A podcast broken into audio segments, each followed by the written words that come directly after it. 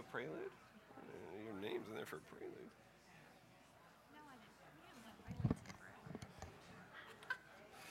Good morning.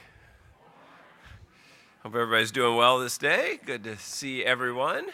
And uh, it's been a beautiful weekend so far. Let's have it hold on.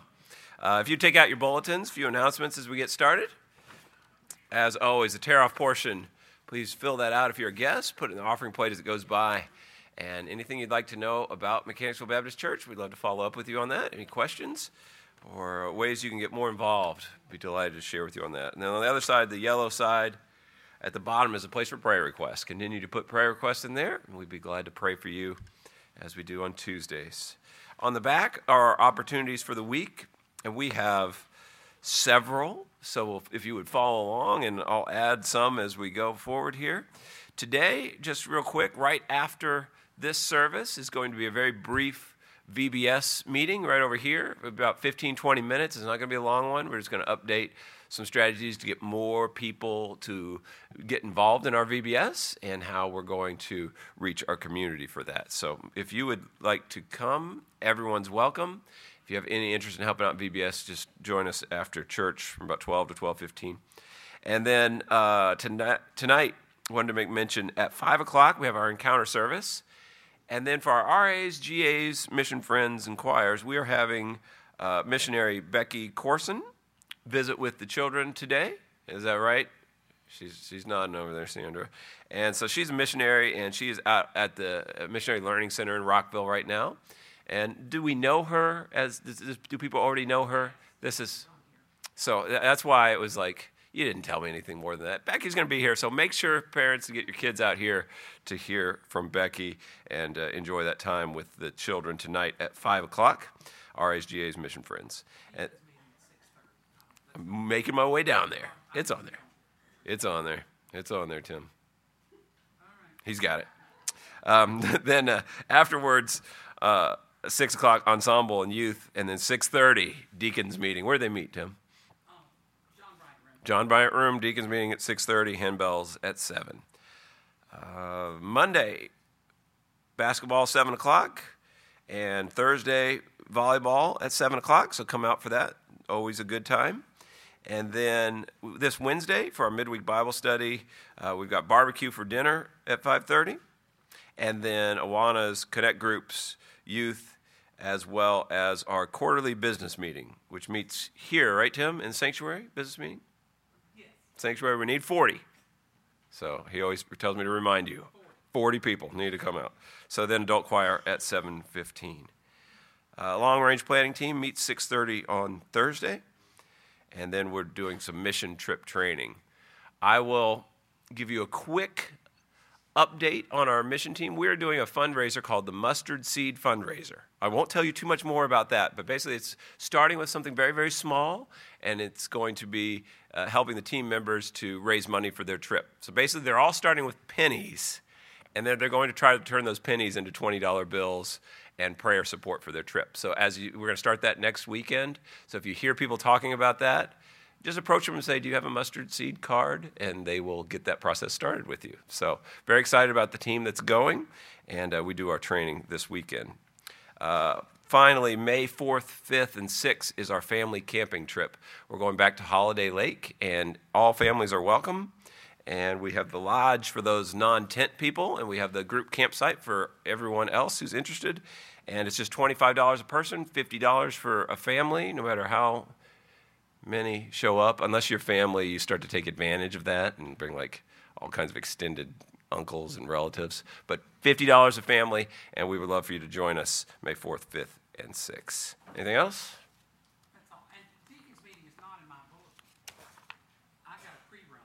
Everybody, look at your bulletins. Raise your hand if you have deacons meeting in there.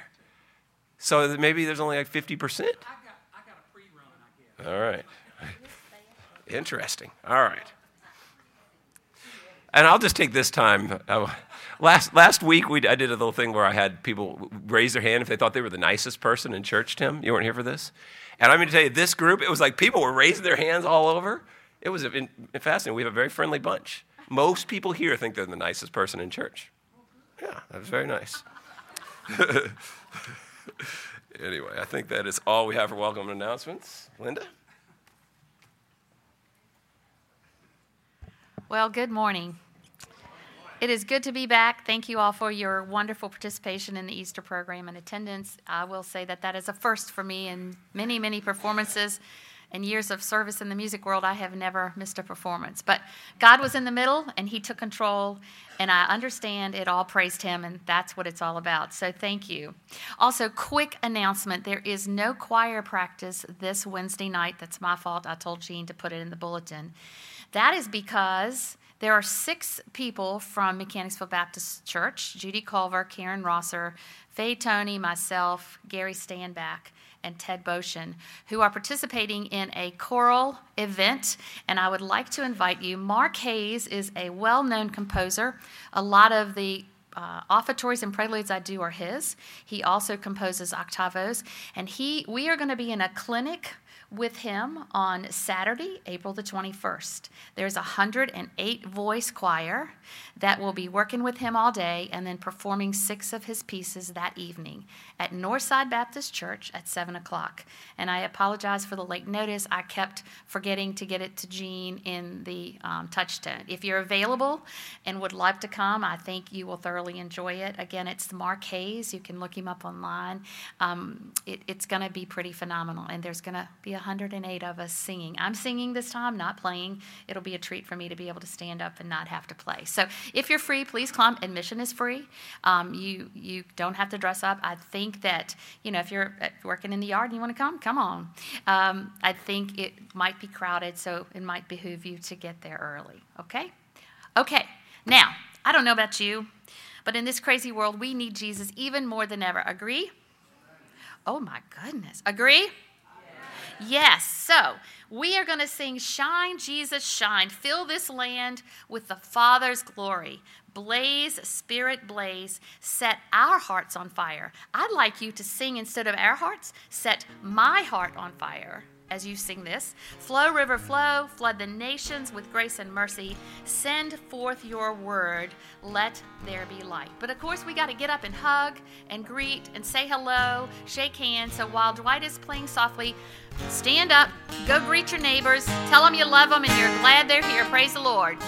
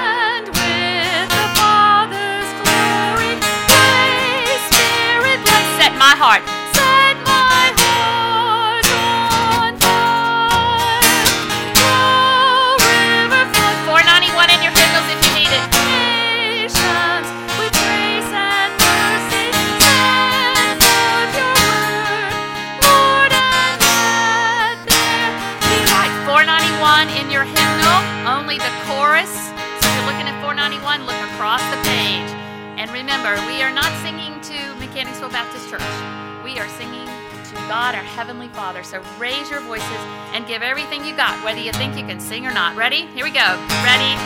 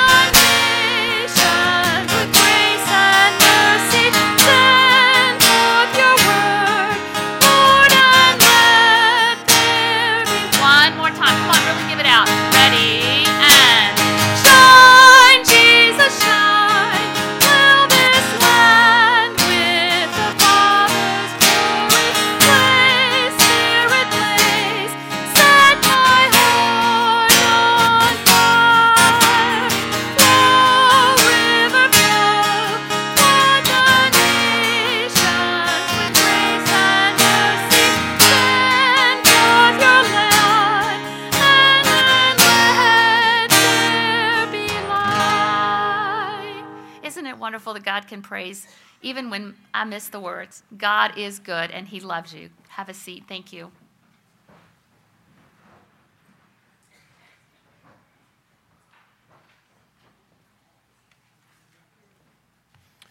And we're glad you're feeling better to be with us. So I know many of you have been praying for Linda, and we're glad to see you once again with us.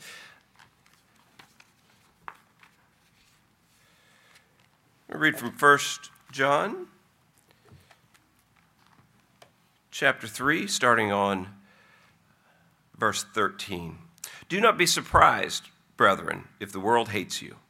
We know that we have passed out of death into life because we love the brethren. He who does not love abides in death. Everyone who hates his brother is a murderer, and you know that no murderer has eternal life abiding in him. We know love by this, that he laid down his life for us. We ought to lay down our lives for the brethren. But whoever has the world's goods and sees his brother in need and closes his heart against him, how does the love of God abide in him? Little children, let us not love with word or tongue, but indeed in deed and truth. We will know this, we will know by this that we are of the truth and will assure our heart before him. In whatever our heart condemns us, for God is greater than our heart and knows all things. Beloved, if our heart does not condemn us, we have confidence before God. And whatever we ask, we receive from him, because we keep his commandments and do the things that are pleasing in his sight. This is his commandment, that we believe in the name of his Son, Jesus Christ, and love one another just as he commanded us.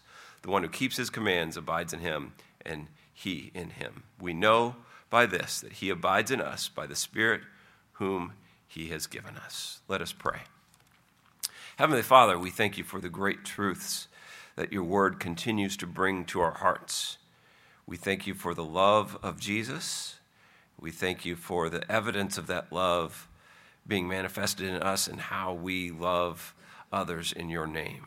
God, we pray that for when we hear the good news of your salvation in Jesus Christ, that we respond in a way that brings you praise, and we respond in a way that uh, magnifies your name and extends this love to those in our church, extends this love to those in our family, extends this love to those in our community. And that, God, you uh, take the love that which you give us and you give us a purpose to live this out through the whole world. God, we give you this hour, this worship time. We pray that everything we do would not be about ourselves, but it would be about the name of Jesus. God, we pray your Holy Spirit would dwell in this place and that you would be the very center of our thoughts and our hearts and that you would be glorified in what we do. In Jesus' name we pray. Amen.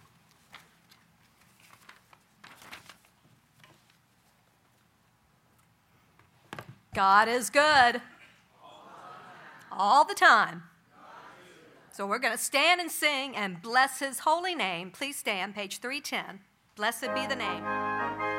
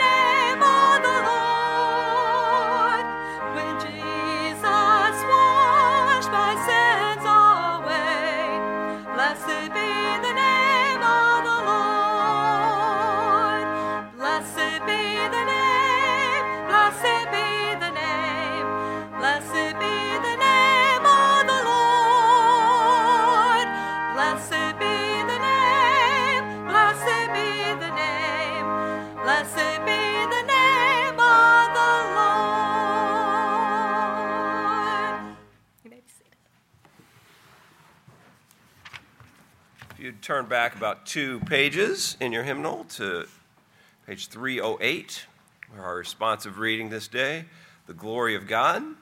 Try to keep with us on this. I'm worship leader. You all will do worshipers, and then women and men to, together read your individual parts. And let's give this to the glory of God. Sing the glory of his name, make his praise glorious. May his glorious name be praised forever. The whole earth is filled with his glory. I will speak of your glorious splendor and your wonderful works. May you be praised, Lord, God of our father Israel, from eternity to eternity. Yours, Lord, is the greatness and the power and the glory and the splendor and the majesty, for everything in the heavens and on earth belongs to you. I assure you, the one who believes in me will also do the works that I do, and he will do even greater works than these, because I am going to the Father. Whatever you ask in my name, I will do it, so that the Father may be glorified in the Son. In your hand are power and might, and it is in your hand to make great and to give strength to all. Now, therefore, our God, we give you thanks and praise your glorious name. May you be strengthened with all power, according to his glorious might, for all endurance and patience, with joy, giving thanks to the Father, who has enabled you to share in the saints' inheritance in the light. Ephesians 3:12 says in him and through faith in him we may approach God with freedom and confidence. Please turn in your hymnals to page 509 and let's stand and sing together, My faith looks up to thee.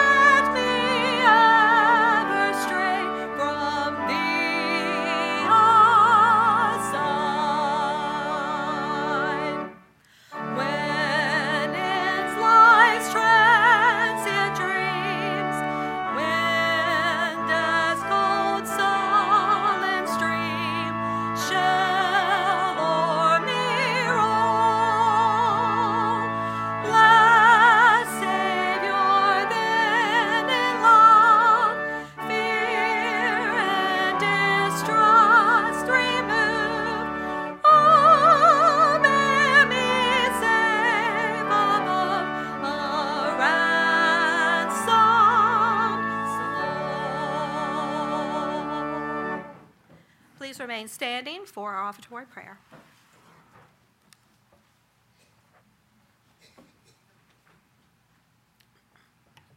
Let us pray. Our Heavenly Father, again we approach you with the time to pay back, give back that which is yours. We should all be mindful, as Paul sent the letter, second epistle to the Corinthians, in the ninth chapter, where it explains what our attitude and our thoughts should be as we provide to you, back to you, our tithes and our offerings. These blessings we ask in the name of our Savior, Jesus Christ. Amen.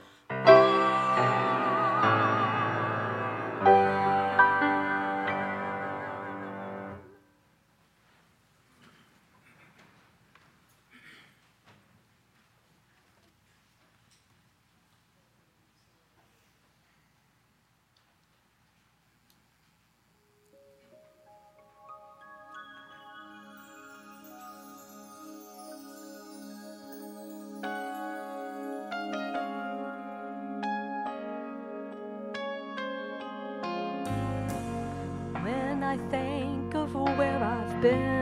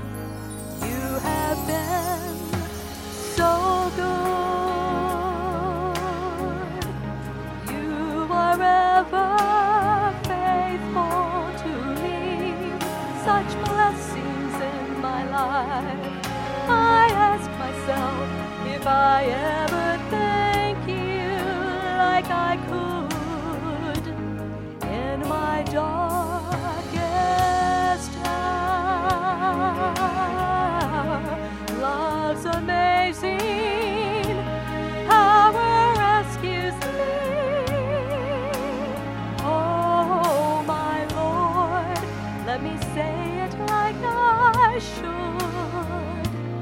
You are ever faithful. You have been so good. In the worst I have to bear. In a world that's so unfair, I come.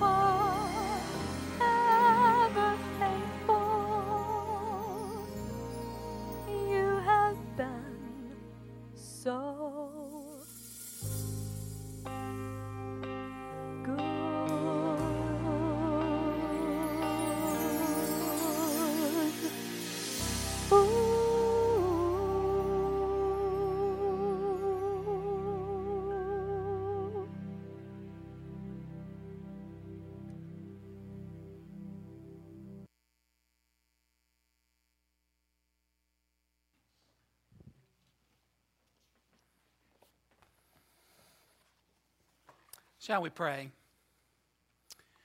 Eternal God, into your presence we bow, giving thanks for your word and for the power of your word to transform our lives. Thankful for every good and every perfect gift that comes from above. Praying for those who could not be with us today because of illness or recovery from illness. Asking that you bless our time in your word. In the name of Jesus. Amen. Our scripture lesson this morning is found in a familiar passage, John chapter 3, verses 1 through 21. As we continue looking at Jesus after Easter, of course, this is a uh, story from very early in the ministry of Jesus as recorded in the Gospel of John, but it has a great deal of information in it and uh, is a good place for us to continue our look at Jesus post resurrection Sunday.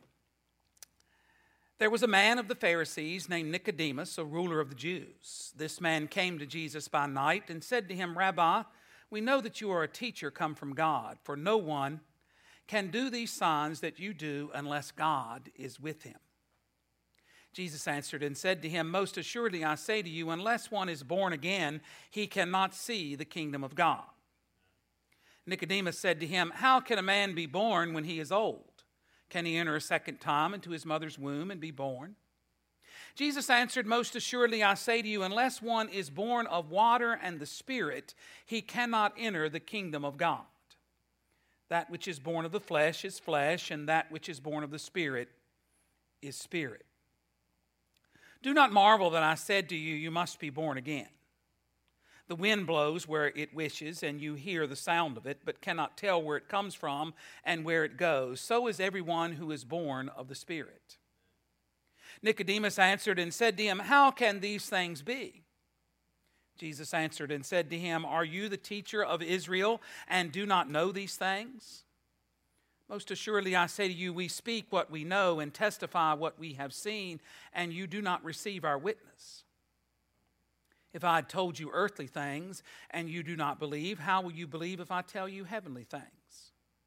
No one has ascended to heaven but he who came down from heaven, that is the Son of Man who is in heaven. And as Moses lifted up the serpent in the wilderness, even so must the Son of Man be lifted up, that whoever believes in him should not perish, but have eternal life. For God so loved the world that he gave his only begotten Son that whoever believes in him should not perish, but have everlasting life. For God did not send his Son into the world to condemn the world, but that the world through him might be saved.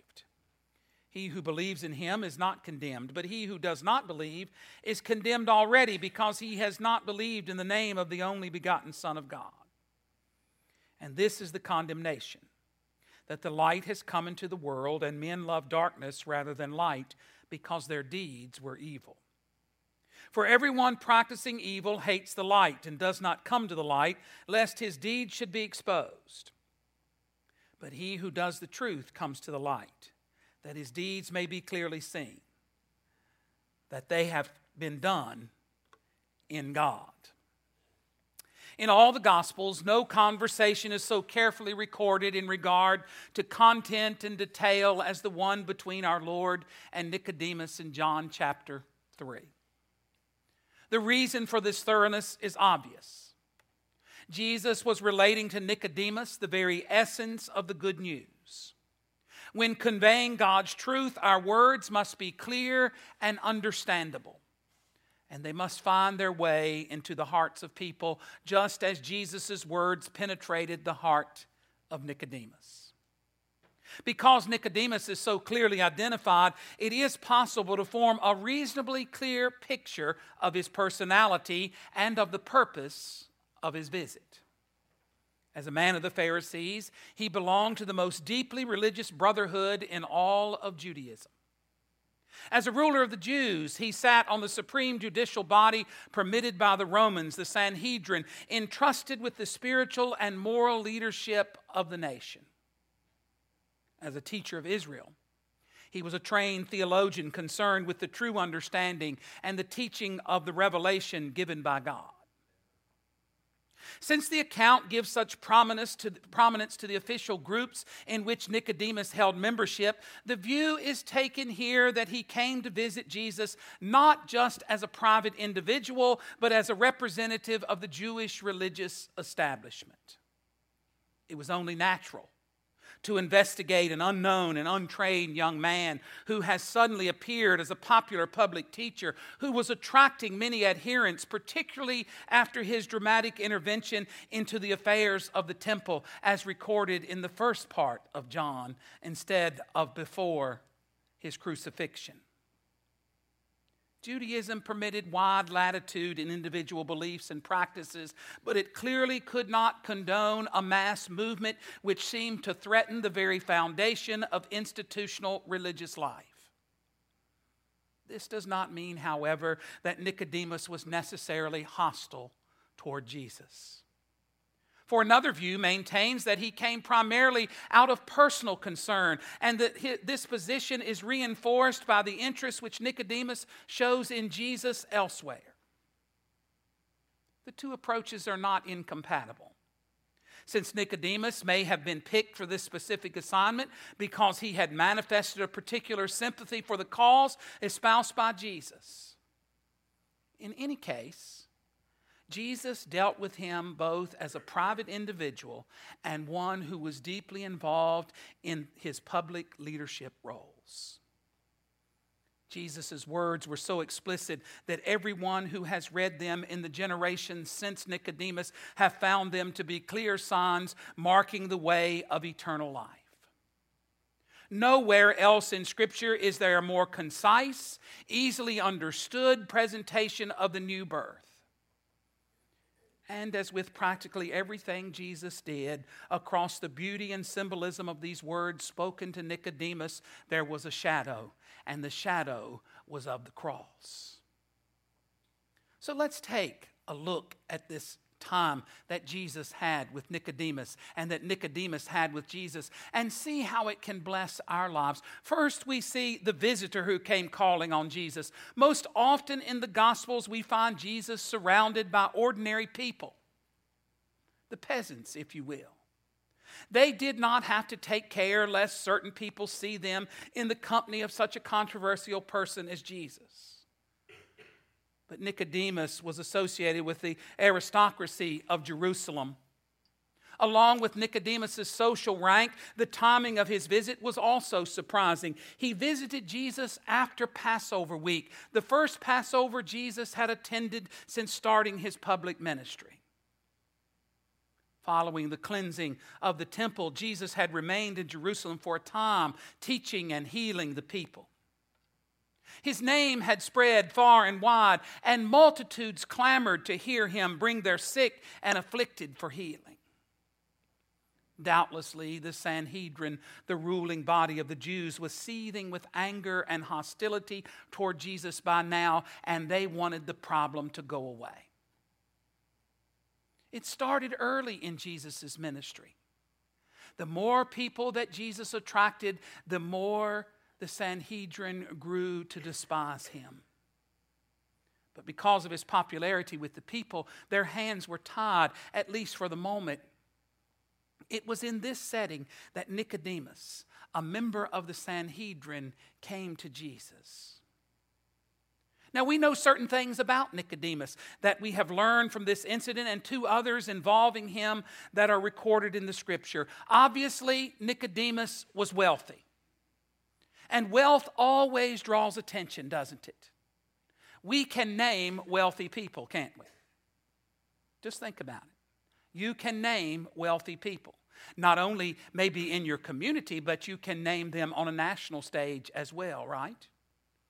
So wealthy people would have been recognized. When Jesus died, John tells us that Nicodemus brought for Jesus' body in John chapter 19, verse 39, a mixture of myrrh and aloes, about 75 pounds. Only a wealthy person could have afforded that much. Also, Nicodemus was a Pharisee.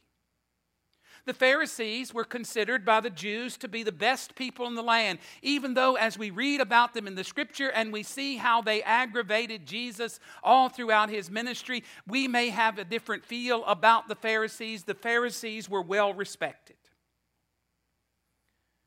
There were never more than 6,000 of them. And they had become Pharisees by taking a pledge before three witnesses that they would spend all of their lives, lives observing every detail of the scribal law. So, for Nicodemus to be a member of such an august brotherhood and to wish to talk with Jesus at all was bewildering. John records that Nicodemus was a ruler of the Jews. This means, as we have already noted, that Nicodemus was a member of the Sanhedrin, the supreme court of the Jews, which had 70 members. Though its power had been limited under Roman rule, it still played an important role in the government and in the lives of the people. Specifically, the Sanhedrin had religious jurisdiction over every Jew in the world, not just in Palestine. And one of its duties was to examine and deal with anyone suspected of being a blasphemer, a false prophet, or a heretic. And again, it is remarkable that Nicodemus, being a member of this high ruling body, would dare to visit Jesus. And we know that their power had been limited somewhat by Rome because where did they have to send Jesus when they were ready to crucify him? They first had to send him to Pilate because Pilate was the Roman governor. And Pilate sent him to Herod, and Herod sent him back to Pilate. And finally, the wheels started turning. But then we look at this encounter that Nicodemus had with Jesus.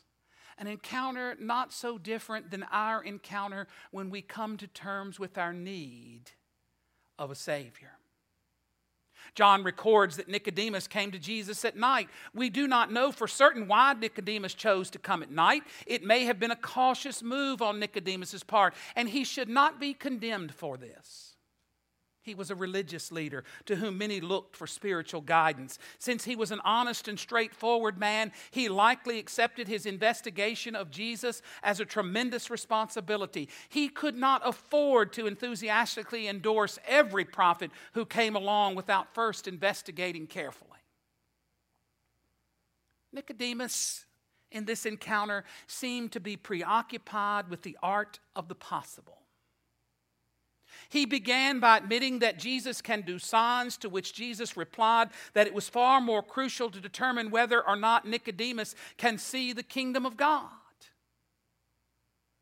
We are all very much like Nicodemus looking for signs, searching for answers to questions that we have. And Jesus wanted to get to the heart of the matter with Nicodemus by saying, These signs really do not matter unless they point you to me. These signs cannot save you. I can save you. There may have been another reason for his nighttime visit. Since Jesus was usually surrounded by great crowds of people during the day, Nicodemus may have come at night so they could be undisturbed. We can sense from the course of the conversation that Nicodemus was troubled. Even though he was an expert in the law of Moses, he was not satisfied with his religion. Something was missing. And something about the authority and manner of Jesus attracted him. You see, he was a religious man, but he was not a man of faith. If we are to come to Jesus, we must come as a people of faith, individually, personally, before Him in faith. Religion does not save, Jesus saves. Nicodemus's opening statement to Jesus revealed his honesty as we read in verse 2 Rabbi, we know you are a teacher who has come from God, for no one could perform the miraculous signs you are doing if God were not with him. No flattery was intended here. It was simply a positive statement expressing a conclusion that he had reached. There is also evidence that Nicodemus had not come to Jesus because of hearsay. It is more likely that he had heard Jesus teach and had seen him perform miracles. And I guarantee you that every person on the Sanhedrin knew what Jesus had done in cleansing the temple. Jesus did not rebuke Nicodemus as a Pharisee, nor did he soften the requirements of the new birth for this respected and venerable leader of the Jews. Notice that Jesus accepted Nicodemus where he was and worked from that premise. We see in other places in the scripture when Jesus encounters Pharisees how he has to, if we can dare say, put them in their place. But he saw Nicodemus differently. He saw Nicodemus as one who was seeking the truth. Jesus laid down the same requirements for Nicodemus that he would have for the most openly recognizable sinner. He did not say, Now, Nicodemus, you are already a good man. You are sincere in what you believe and what you are trying to do. God will honor these good works you have performed. Just keep on doing them, and God will bless you for it. Wouldn't that be easy if that were the cause and effect of a relationship in this world? The more good we do, the more good we could expect. But the world doesn't work that way, does it? And Jesus understood that because he understood that we all are in need of a Savior. And Paul tells us later we are all sinners. If Jesus had said that, Nicodemus would have left with the same dissatisfaction and longing in his heart that he had when he came. For his good works obviously did not bring him contentment.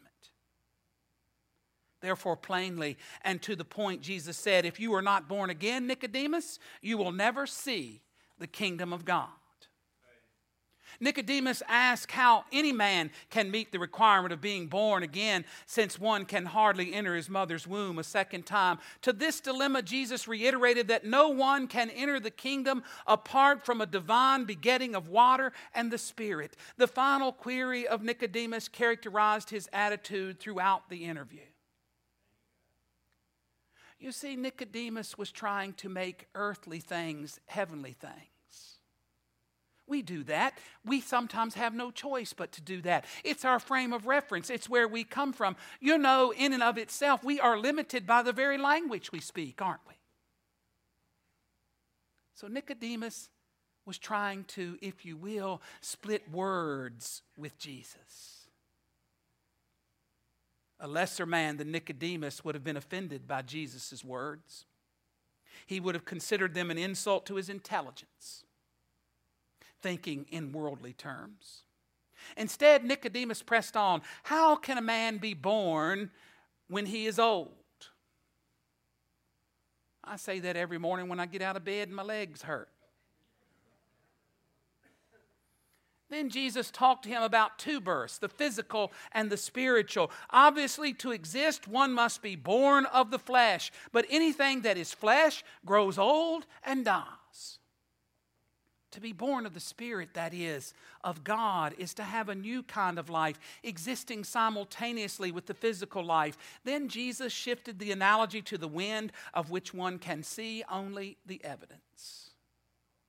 We feel the wind, and scientific knowledge has given us an understanding of where the wind may come from, but left to ourselves, we only can feel the wind. But then we see the revelation that makes this encounter all worthwhile. Nicodemus had listened to what Jesus said about the necessity of a new birth and about the Spirit, and he was caught up in the wonder and glory of it perhaps half to himself and half to Jesus, he asked, How can this be? Jesus masterfully turned to the Old Testament scriptures so familiar to Nicodemus, and that's where we get our sermon title from. He told from the book of Numbers an account of God's judgment that fell on the disobedient Israelites, something that Nicodemus would have known. Fiery, poisonous serpents invaded the camp and bit the people. God told Moses to make a serpent of brass and put it on a pole in the middle of the camp. He was instructed to tell those who had been bitten to look at it and they would be healed. We used to sing a song called Look and Live, based on this passage of Scripture. The serpent was a despicable thing. It was a reminder of Satan because he appeared in the form of a snake to Eve in the Garden of Eden. Jesus explained to Nicodemus that he would be lifted up on an instrument of shame and he would be considered a cursed thing because of the cross. But because he was willing to submit to that shame, millions of people would be able to come to God because they could see. The key to God and eternal life could not be achieved by good works or by keeping rules and abiding by regulations. It only frustrated Nicodemus. It would be achieved by a hated and shameful cross upon which Jesus would become a sacrifice for sin for the whole human race. In effect, Jesus said to Nicodemus, If you will believe in me and believe that I have taken your sins upon myself, you will not perish. You will be saved and have eternal life. You will be assured of living forever with God. And he goes on to say that I did not come to condemn, but to save. So much of the work of the Sanhedrin that Nicodemus had been a part of to this time and even after this time would be work of condemnation, wouldn't it? And Jesus made it clear. If you follow me, you'll see. Nicodemus basically exclaimed, I would like to become a Christian, but I do not understand it. Jesus said, You can't understand the miraculous workings of the Holy Spirit. When you can see and understand the wind, where it comes from and where it is going, then you can understand the Spirit of God. But just as you can feel the wind, so you can experience the transforming presence of God in your life. Jesus was saying essentially to Nicodemus, Allow the Spirit to lead. Don't depend on yourself and your own wisdom and knowledge. Depend on the Spirit to take you. The opening line of a poem expresses this wish I wish that there were some wonderful place called the land of beginning again, where all our mistakes and all our heartaches and all our poor selfish grief could be dropped like a shabby old coat at the door and never be put on again. One of the staples of life is that. In moments of weakness or poor judgment, we say and do wrong, hurtful things in marriages, in friendships, in work associations, and other relationships. Our actions sometimes give offense or cause harm on purpose, or maybe not. Or we may have sinned against the Lord and be at odds with our own conscience. Wouldn't it be fine if we could just start over? Turn back the clock, rewind the tape, erase the error, or however you like to think of it? It was David who fervently desired, as he cried, Create in me a clean heart, O God, and renew a right spirit within me. Is there a person anywhere who has not wished for this very thing, a do over? The good news of the gospel of Christ is like discovering a land of beginning again, and access to it is easily obtained. Jesus told Nicodemus, a Jewish leader who came to him, You must be born again. The new beginning Jesus offers is so thorough that he speaks of it as a new birth or a rebirth. Paul wrote about it to his Corinthian converts. If anyone is in Christ, he is a new creation. The old has passed away. Behold, the new has come.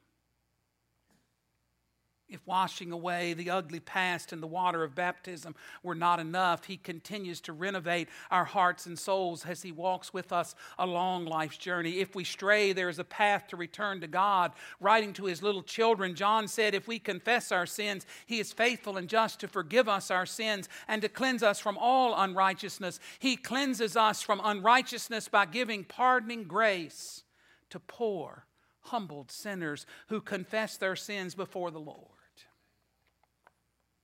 Even at the Last Supper, Jesus knew Peter would fail a crucial trial that very night. He also knew that Peter would be restored and rehabilitated for useful service. Have you ever been on a trip and decided to take an alternate route? For years, as we've traveled to Janet's parents in Franklin, Tennessee, we have gone directly through the city of Knoxville, Tennessee on Route 40. We were told that to go around 640 really didn't gain you any time, and sometimes it could be a difficult journey. Janet was asleep. There was no argument. I decided to go 640. Just for fun. I hadn't been through there in years, learned a lot. They built quite a few Chick fil A's along that path since we've started that way. But I also encountered something else that I didn't intend to encounter on that little journey around Knoxville construction. And you know how frustrating construction can be when you're traveling particularly when the construction is occurring at the very exit you wanted to get off to get your Chick fil A.